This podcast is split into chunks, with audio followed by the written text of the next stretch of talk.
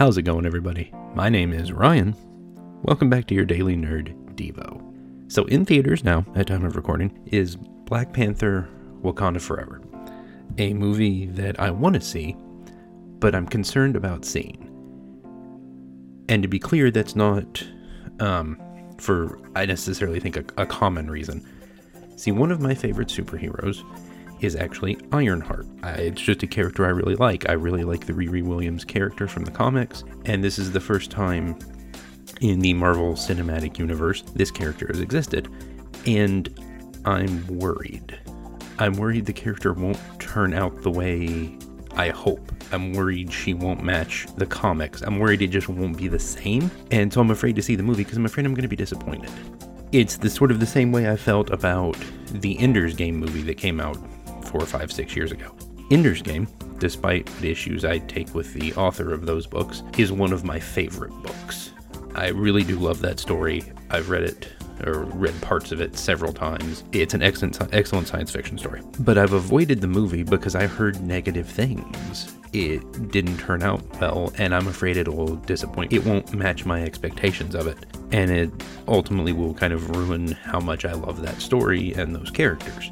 I'm, I'm worried about both of them not matching up to my expectations of the original, not matching the example of what came before. In Ephesians 5, starting in verse 1, it says, Follow God's example, therefore, as dearly loved children, and walk in the way of love, just as Christ loved us and gave himself up for us as a fragrant offering and sacrifice to God. We're called to follow God's example, to match the way he does things to match what came before us and how Jesus was when he was here on earth and how God treats us and how God treats others is how we're supposed to act and treat those around us.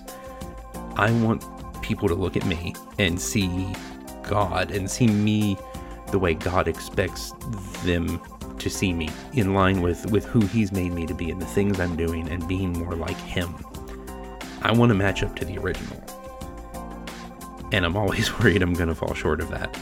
And I know we're human and we're going to fall short of those things, but I want to get close. And a lot of times I'm not. A lot of times I'm not even trying. We've seen that plenty of times in the world of, of comic book and, and superhero movies, times where they don't get anywhere close to the original. And we're frustrated by it.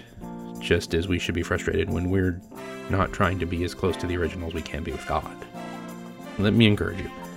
A, it's far more important for us to line up with the original than it is for the Ender's Game movie to be remotely close to the book. It doesn't actually matter if it is.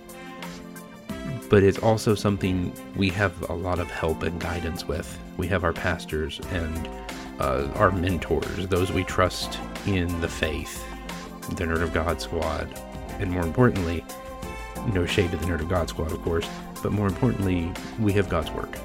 We have the Bible we can turn to to help us line up and be the person we're supposed to be for God and follow the original.